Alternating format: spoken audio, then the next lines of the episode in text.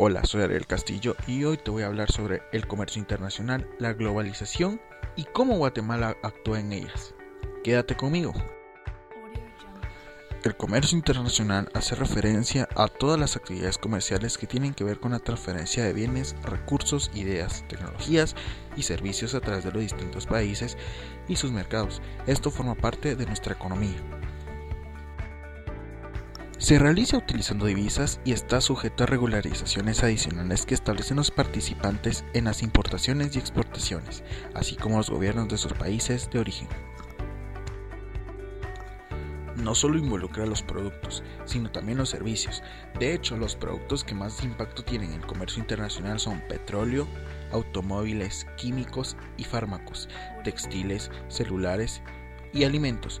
Estas industrias forman parte del 70% de las exportaciones e importaciones mundiales. Por ejemplo, si en Guatemala puede exportar café a más países y hay demanda para ello, el comercio internacional de ese grano va a crecer, por lo cual va a beneficiar al país y a su economía.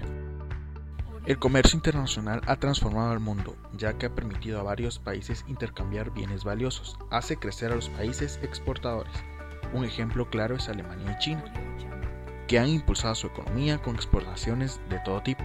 Llevan nuevos productos a los países. Las especies son el perfecto ejemplo ya que provenientes de Marruecos, la India y Medio Oriente han permitido enriquecer las gastronomías del mundo. Mejora las condiciones para el consumidor final.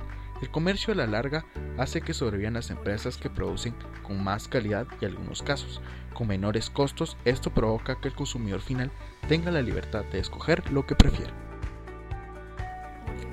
Otro ejemplo sobre el comercio internacional, pero enfocado en el área automotriz. Como al principio decía, la industria automotriz produce el 4% del 10% de la economía global actualmente. Algunos países producen piezas, otros las arman y algunos otros importan los vehículos. Pues esto ha provocado que países como México y China tengan maquiladoras importantes y otros países como Japón, Estados Unidos y Alemania se dediquen a hacer modelos de lujo con alta tecnología. La globalización es un proceso económico, tecnológico, político, social y cultural a escala mundial que consiste en la creciente comunicación e interdependencia entre los distintos países del mundo, uniendo sus mercados sociales a través de una serie de transformaciones sociales y políticas que les brindan un carácter global. El debate sobre la globalización es principalmente un tema de temperamento entre aquellos que ven el vaso medio lleno y quienes ven el vaso medio vacío y o entre aquellos que están en posición de influir políticamente y quienes por cualquier razón están fuera de la toma de decisiones. Sin embargo, el debate afectará las políticas económicas tanto de los países industrializados como de los países que están actualmente en desarrollo. Algunos argumentan que la globalización es manejada por la tecnología y que esto representa una fuerza imparable, pero los economistas saben que las fuerzas de la globalización fueron detenidas y revertidas en la última tercera parte del siglo pasado. La importancia de la globalización en las ciudades. Las nuevas condiciones socioeconómicas terminan difuminando el poder y las atribuciones de los estados-nación ante este panorama. Surgen con fuerza las ciudades, grandes urbes que compiten entre ellas para atraer capital, talento y turismo. Han dejado de formar parte de un orden jerárquico que establecía su permanencia en factores poblacionales, de conectividad o culturales. En la globalización, las ciudades son una puerta, un modo de acceso a la economía global y las ciudades dejan de ser hitos y pasan a conformar redes. Una mejor inserción en estas redes supone mayor competitividad y atracción.